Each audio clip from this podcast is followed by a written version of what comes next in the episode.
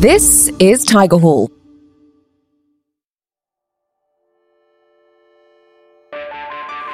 Why are things the way they are? Our first conversation in this trail is with the sociologist Marianne Cooper. Marianne is a total rock star in the gender equity space. She's a senior research scholar at Stanford University, where she conducts research on gender, women's leadership, and diversity and inclusion, among other things.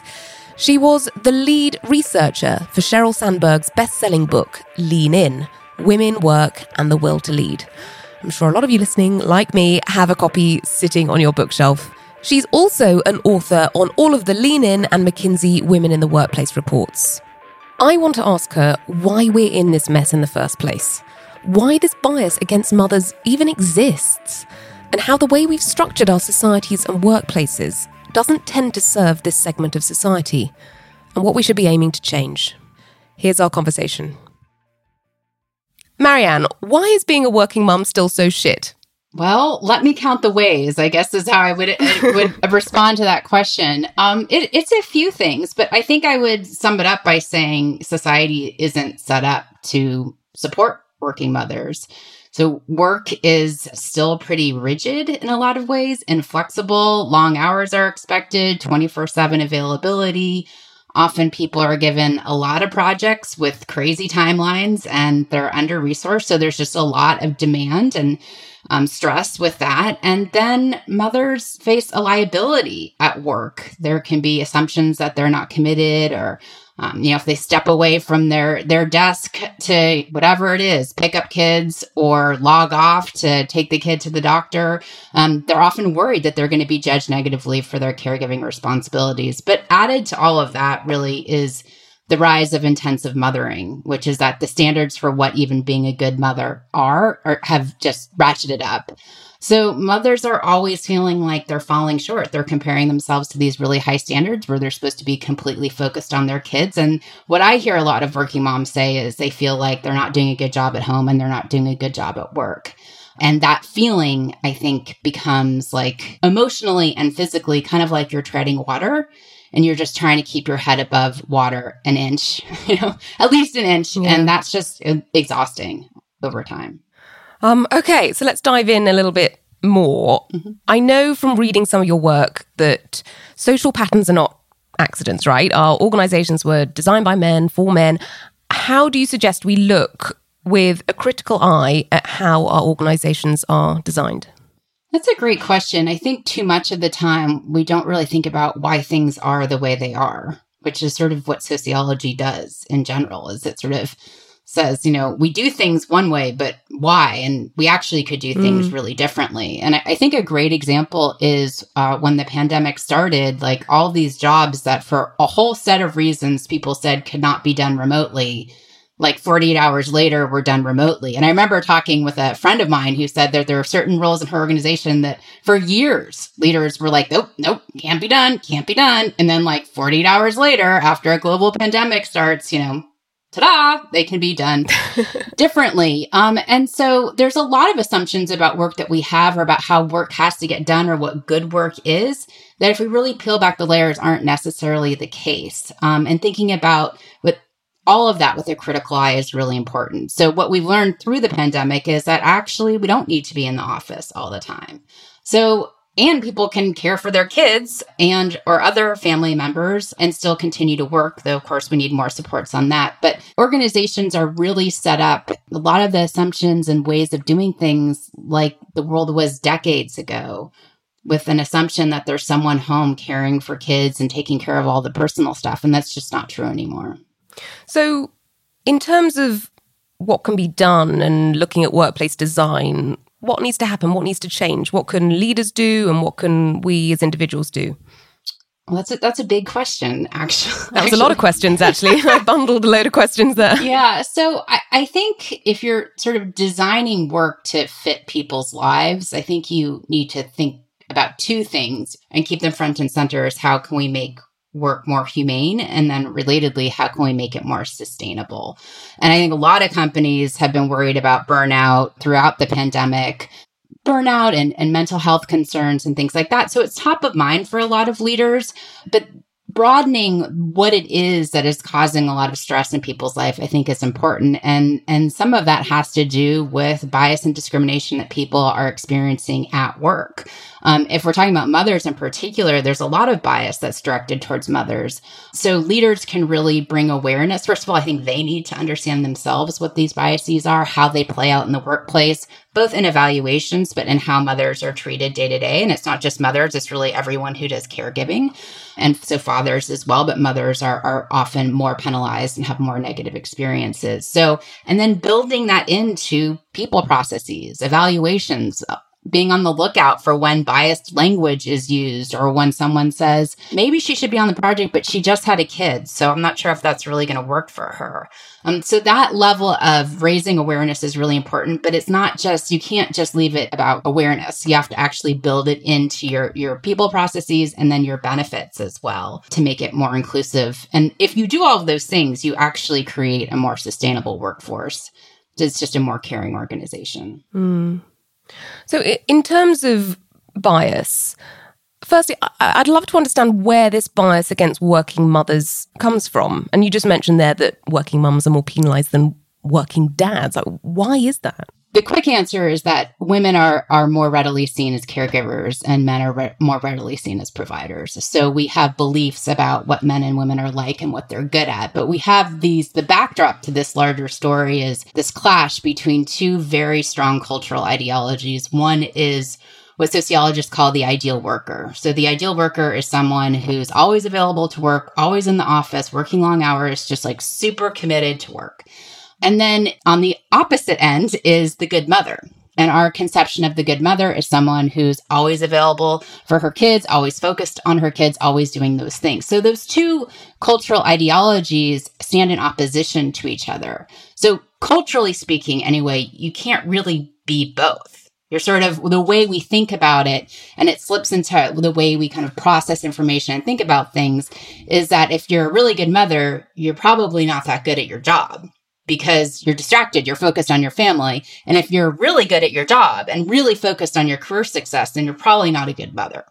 And not that we consciously always think that way, some people do, but it comes up in what people say and even how people feel. So, so many times I've had the experience where some, I'm just out, whatever, talking to people, other parents, and I'll hear a mom say, Well, my kids are already kind of not getting enough because I work.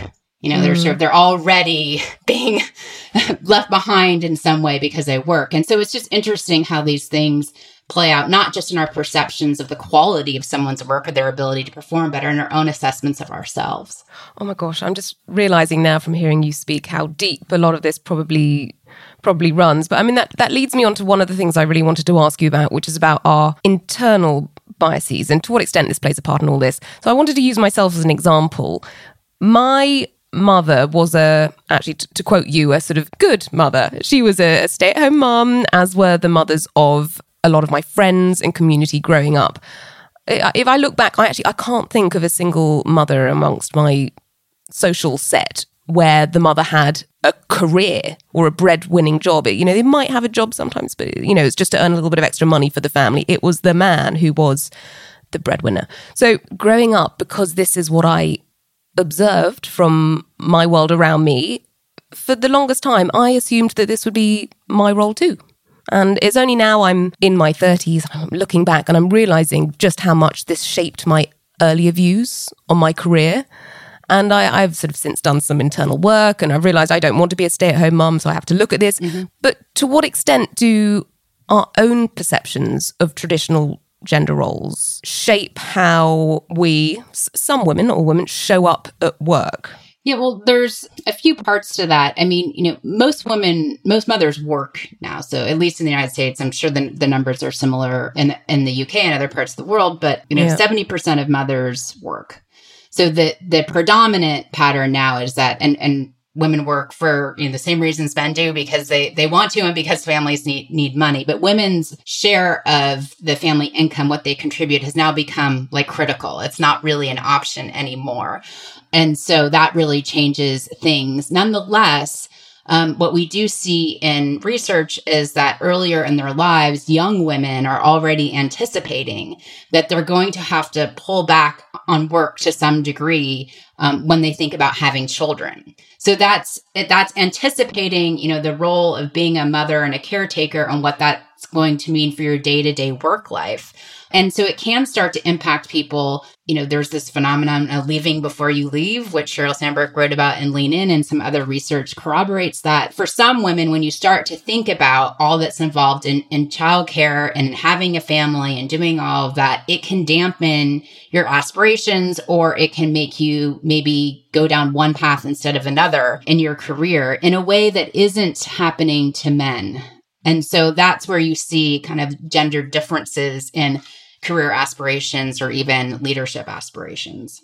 In my early 20s, I, have been thinking a lot about this this girl that I met at a party in my early 20s. It was in London and she was over drinks telling us how, oh gosh, I'm just, I'm working so hard. I'm working so hard. And then she said, and honestly, what's the point? Because in a few years, I'm just going to get married and have children. And I remember feeling so annoyed with her. Mm-hmm. But also, I think it annoyed me so much because deep down, that was something I kind of thought as well. Because of all of this messaging I'd received growing up, and I didn't really know many mums who worked. And what's interesting now, because I'm connected with her on LinkedIn, she's now founded her own company. She's doing very well. I keep thinking that maybe I ought to get in touch and sort of work out like what happened, like yeah. what happened to you. But I just think this is so common. The more people I say this out loud to, and I find it quite embarrassing and shameful to say, you know, for the longest time I assumed I was going to be a stay at home mum. Mm-hmm the more people I say this to, the more people are, oh my gosh, me too. Me too. And that has impacted so many of my decisions, what, you know, from what I chose to study, from the first jobs I went after. And then that shapes the whole of, of the rest of your career. Yeah.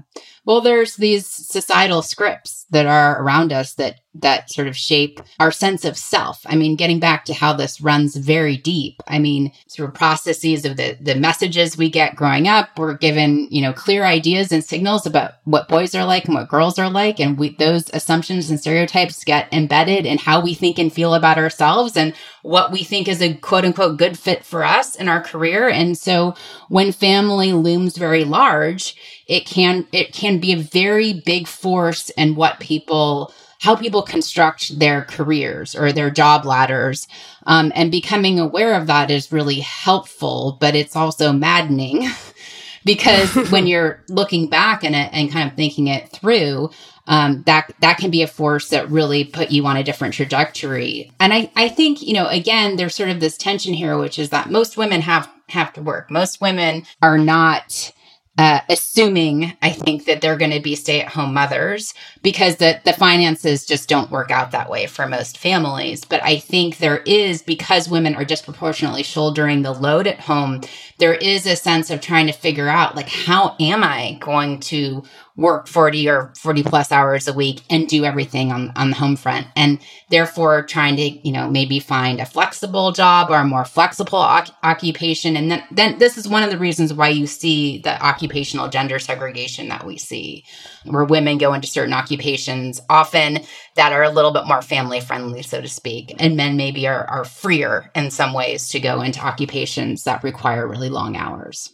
So essentially i think I think I'm really wondering if we're calling out workplaces for being designed by men for men and sort of pointing fingers at that for why women often don't thrive at work after having children, not always, but often. I mean, just is that the whole picture? How much are these underlying things impacting the whole thing? Well, it's a, a system with many threads, isn't it? That it's stitched together for something that's supposedly so natural there's a lot of stuff going on to uh, shore it all up. So yeah i mean the gender ideologies in and of themselves become part of, of gender inequality. So the way you know uh, straight couples divide up housework and childcare usually with women doing more becomes a factor in all of this as well. So and it, it, i was looking at some research today that reminded me that when people become parents their attitudes become a bit more traditional And so that whole thing becomes reinforced. And, and not, I'm not saying that women want to do more housework and childcare because it's such a source of conflict am, among straight couples. Um, but mm-hmm. often there's what I would call either this sort of unconscious or explicit responsibility drift in which women begin to take up more and more of the work. I think it's reinforced by society. I was um, telling a colleague that I was registering my daughter for school and you're you know, putting in all this information. And one of the things they asked is who's the primary contact? Right. So it's like even the technology, even the form that I fill out for my kid actually reflects this idea that there is one person who's in charge of this child, or there's a first order person who's in charge of, of this child. And so, you know, that's when you read about things like the school always reaches out to me, even though I've put my husband as the as the person to contact. Um, so we have a set of beliefs about how things should work. We often individually feel like they should work that way. Institutions reinforce this, even if none of us are better off for it. Mm. You know, I, I saw a post on on LinkedIn recently. I forget. I'm trying to remember who posted it so I can give them the credit, but I thought it was very good. It was like hands up whose father told you you could be anything you wanted. You know, mm. most people put the hands up, and hands up whose fathers really believed it when they said it. Again, hands up. Mm-hmm. And then also hands up whose father said all of this, but also casually let your mother do all of the childcare, all of the housework. yeah. Yeah. so that, that you yeah. know, these things, they just, they start from so young and. Yeah. Well, it's saying one thing and doing another. And I think it, it, it, it really does a disservice because there's sort of these conflicting sort of narratives and realities. There's one is that this sort of girl power, you can do anything, be anything. And then there's the reality that most dads don't do much around the house anyway. So you actually, if you're married to someone who's not doing much around the house, like that kind of limits what you can do and be. And in fact, there's a study that found that fathers who did more of like the domestic work at home, their daughters had like a broader set of career aspirations. So because these sort of gendered stereotypes are still so durable and so salient and so widespread culturally, deactivating them, deconstructing them takes more than a father saying, you know, do whatever you want. You can be whoever you want. I believe in you. It's it's all it's it's sort of day to day really busting apart these ideas about who does what, who's better at what.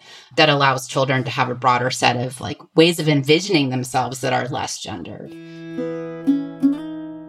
Hey, sorry to so rudely interrupt my own conversation, but I just wanted to let you know that this is a Tigerhall podcast. Tigerhall is the world's leading social learning platform, and we have hundreds of interviews just like this with amazing senior business leaders from around the world. These can all be accessed via the Tigerhall app, which is free to download. You get free content every month, and new stuff is uploaded every workday. I hope to see you there.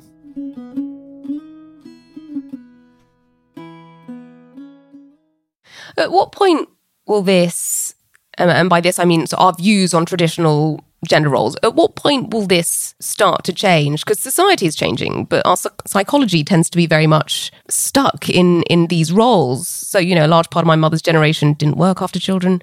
If I have a daughter, if she grows up seeing me as a working mum, is she more likely to have strong career aspirations herself? And then this continued down the down the generation? Yeah, I mean, I think that's. I mean, you're, you're talking about you know social change, which is is really hard to figure out what undoes what and what leads to what yeah. leads to sort of progress or evolution in these things. And it's certainly the case that you know more women work now more girls, uh, you know, are going to work, have to work, want to work, are going to have careers, all of those things. But I don't think that, that our society has actually changed as much as we might have wanted it to. In other words, I, I guess I think people believe that mothers are the best caretakers of their children. And as long as that is the belief, there's always going to be difficulty for working mothers until we believe that like children be, can be are just as fine being you know their outcomes are fine whether their father is caring for them primarily or a nanny is caring for them or in their in daycare but when people continue to believe that mothers are the best caretakers of their children that the success of the child is really dependent on what the mother does this kind of binds us in a, in a way that prevents a lot of things from changing um, so I don't know. I mean, in the United States, like we don't even have federal paid family leave. Like I, I think we think we've changed, and I think we have in certain ways, right? It's not like you know, women are eh, sort of expected to work now. And obviously, compared to like, you know, before World War II, that's a huge change, but not as much has changed as we might have thought. So I don't think it's really about, I guess I see these things as, you know, there's this back and forth between what our society is like built like, our policies, our ideologies, our cultural beliefs, and then how we think and feel about ourselves. And that's how inequality works, right? It works not just in terms of what opportunities you do and go, don't get or what resources you do and don't have. It's also how we think and feel about ourselves. But I don't think any of them in and of themselves is going to jumpstart progress. I, I, think all of them have to change um, because they're interwoven. So, is kind of what you're saying we need more bad mums? yeah. Mums are doing too good of a job for things to change. Yeah. Well, there is this, and you know, there it's a curious thing that there's been this rise in intensive mothering. So we can even see it in the the hours that working mothers are spending on what we might call primary childcare activities. And I was astounded by this statistic um, when I was doing research um, that in 2000, so a while ago, but in 2000, working mothers were spending the same amount of time on pri- primary childcare activities as stay at home that stay at home mothers did in the 1970s. Which is crazy, right? That means that working mothers are spent, they have very little leisure time and they're spending all of it that they do have outside of work on their kids. And that's because these standards have really changed and, and kind of gone up about what you're supposed to be doing for your children. Like everything has to be an educational activity and everything has to be like a healthy homemade meal from scratch. And like, God forbid your child is like bored or something like that. And that just adds to the workload. And, and one of the things, you know, I really love being a sociologist, but I have to say, I am so thankful that I understand that this is an ideology that there's literally been a cultural shift in what's expected of mothers. It's unrealistic. Most of us know it's sort of irrational, but we subscribe to it to one, to one degree or another. What knowing that has done for me has, I think, reduced guilt that I feel about all of these things. And I know my kids are whether, you know, me working is not bad for my children. And I'm always in these like, you know, personal moments when I'm talking to people, like not at work, but just out in the world. You know, I'm like, do I tell them like actually it's not hurting your child that you work. And i sometimes even when i try to go down that road i'm not sure they really they really buy it to to kind of reflecting our larger conversation here which is i'm like you know actually girls whose mothers work reach higher levels of educational attainment they earn more money and they're more likely to hold a supervisory role. Like that doesn't sound like a bad set of outcomes to me but the fact mm. that you feel like you're somehow, you know, shortchanging your children speaks volumes to me about our culture. And like, why are we holding on to that belief? Who is it benefiting? So, how much of our ideas of being a, a good mom and a good caregiver, how much of that is learned and how much of that is an innate desire to nurture?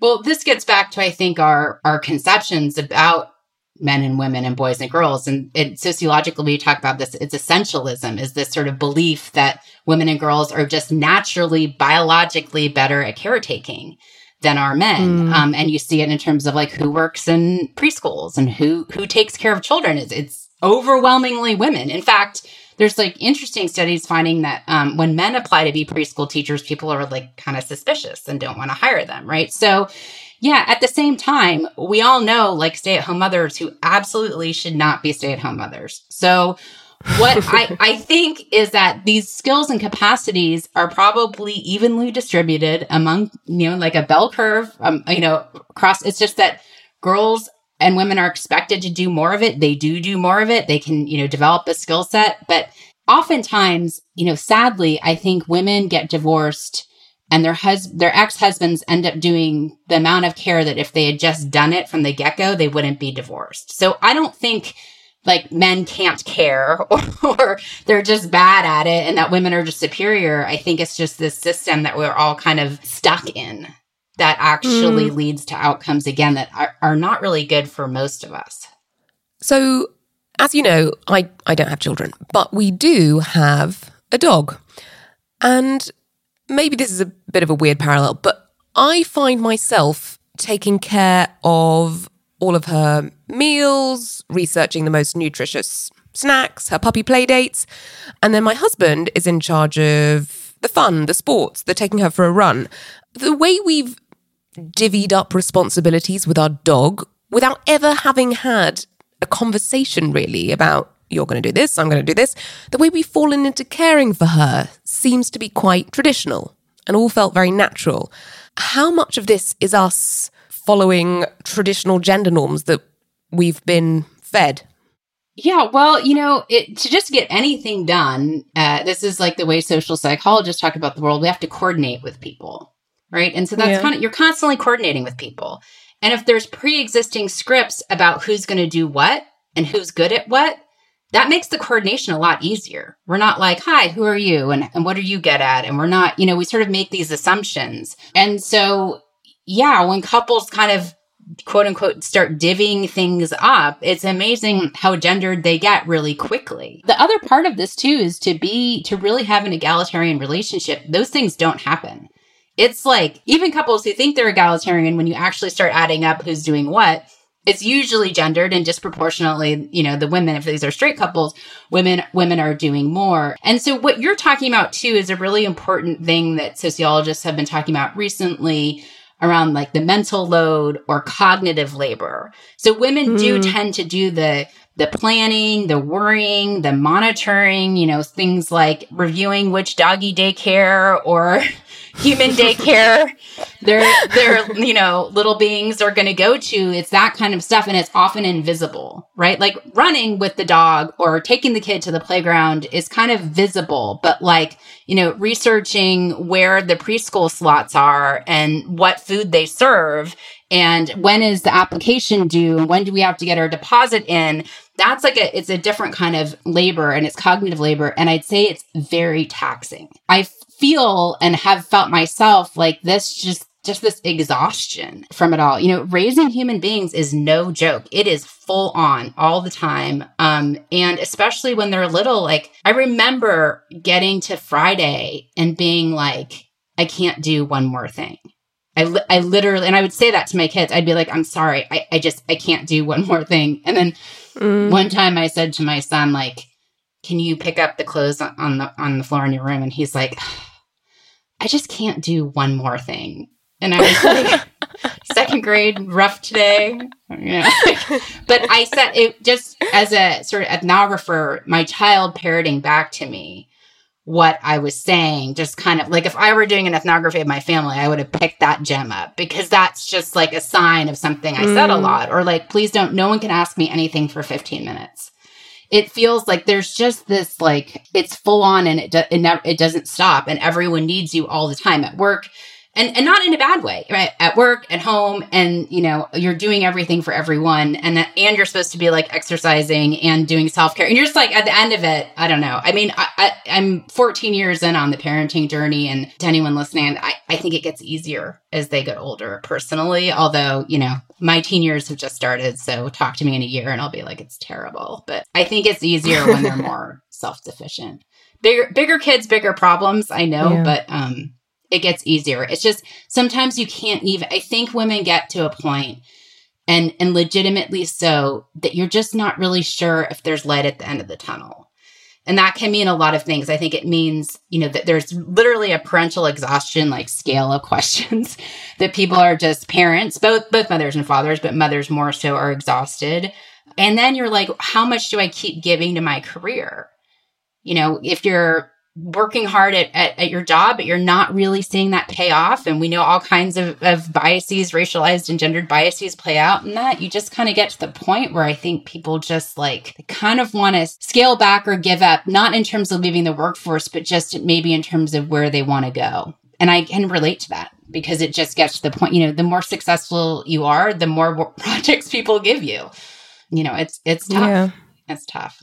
But then what you what you need to do at home doesn't change. No. No. It's a, it's like a marathon, you know, but you've been sprinting for a long time and it just gets really tiring. So it, again, it's like it's sort of a, a death by 10,000 paper cuts thing. Not that I think it means that women, you know, don't want careers or they don't want to be in leadership roles or anything like that. They do. I just think there's this it, like it's visible, but often it's invisible because it's inside you of this just like all the different things we're talking about, you just are like, I can't solve it. I can't, you know, And people hit various points where I think they just decide to make different decisions, whether it's you know, moving to a different company or moving into a different kind of role or, or whatever. So I think companies too are losing out because of this like crazy system that we have. Um, and it's difficult to untangle it. And there's a, you know, certain parts that companies can really work at, but I even think just understanding and being humane about it all, you know, is, is really important and, and can make the difference between someone like, feeling like, okay, I'm going to take a deep breath. I'm going to show up again tomorrow and back at it and like just kind of disengaging. You used that word humane earlier as well. What do you mean by that in a work context? I think it's seeing people fundamentally as people who are allowed to have needs and allowed to have life happen to them. Life happens all the time. You get sick, your mm. kids get sick, p- people die, things get stressful. And knowing that giving people space and time, that if you've hired very good people, they will do good work and that it's focusing more on results than like whether or not you're in the office for the hours that I want you in for. So it's it's less of focus um, purely on the bottom line and understanding that if you treat people well, your bottom line does well too. And all too often, for a whole host of reasons, including like we've got to you know make a return for our shareholders and other ideologies prioritizing people doesn't always happen. I think the pandemic has been helpful in that regard because i do think more companies they had to. I mean we literally have gone through a global health crisis. Having to see people as people caring about people um, in a much deeper way than than we have rather than it just being this sort of purely instrumental work transaction Okay, Marianne, it's been so, so amazing to talk to you about this. Just as a sort of wrap up question, are there any final things you can leave listeners with about challenges faced by working mothers and what can be done? Another wrap up question to so many different things we talked about. I, mean, I guess I would say, you know, my advice I often give women is to really try to feel less guilty. Because I think the guilt can be this gnawing thing at you. And then I would say, again, just to sort of underscore this point that it's really on companies to create environments where, pe- where people can again have life happen. They can be parents, they can be, you know, caregivers, um, and still have really, you know, important careers in which they make significant contributions. But that's not going to happen on its own. You know, you you really actively need to be raising awareness about bias, but then creating kind of monitoring of it and where it's showing up. If you're not, it is showing up which means the best people aren't aren't rising up in your through your organization. So it's sort of the two parts of it and that you're not alone. if you're feeling like being a working mother is really hard. And I think it's it, I think being a working parent is really hard or being anyone who has a significant sort of all-consuming responsibility. And, and the reality is we all do or should because we're all connected we have families and people we love and our parents grow old and our capitalist system doesn't really make room for life to happen but we all know it does. And so in our roles as managers and leaders and other things creating better systems and kinder systems is we all know that we need them and we all will need them. So it shouldn't be so hard i feel like. All right marianne thank you so much once again. It's been it's been so so amazing speaking to you. Thank you. I loved that conversation with Marianne. We've covered a lot how our deep rooted gender ideologies mean we still very much see women as primary caregivers. And so long as this is the perception, this will always trap women to an extent. This perception also clashes with our view of what it means to be a good worker. I personally found it really reassuring that my own feelings about the messaging I got growing up are pretty normal and that there are societal scripts that many of us are unconsciously following. A couple of things that Marianne touched on that will come up again later in the trail are what the pandemic taught us about flexible working and also the mental load, the cognitive labour that tends to fall to women. You've been listening to a Tigerhall podcast. Quick favour if you like this content, please hit the subscribe button so you never miss a new upload from us. And of course, if you're hungry for more, and why wouldn't you be, don't forget to download the Tigerhall app for hundreds more just like this.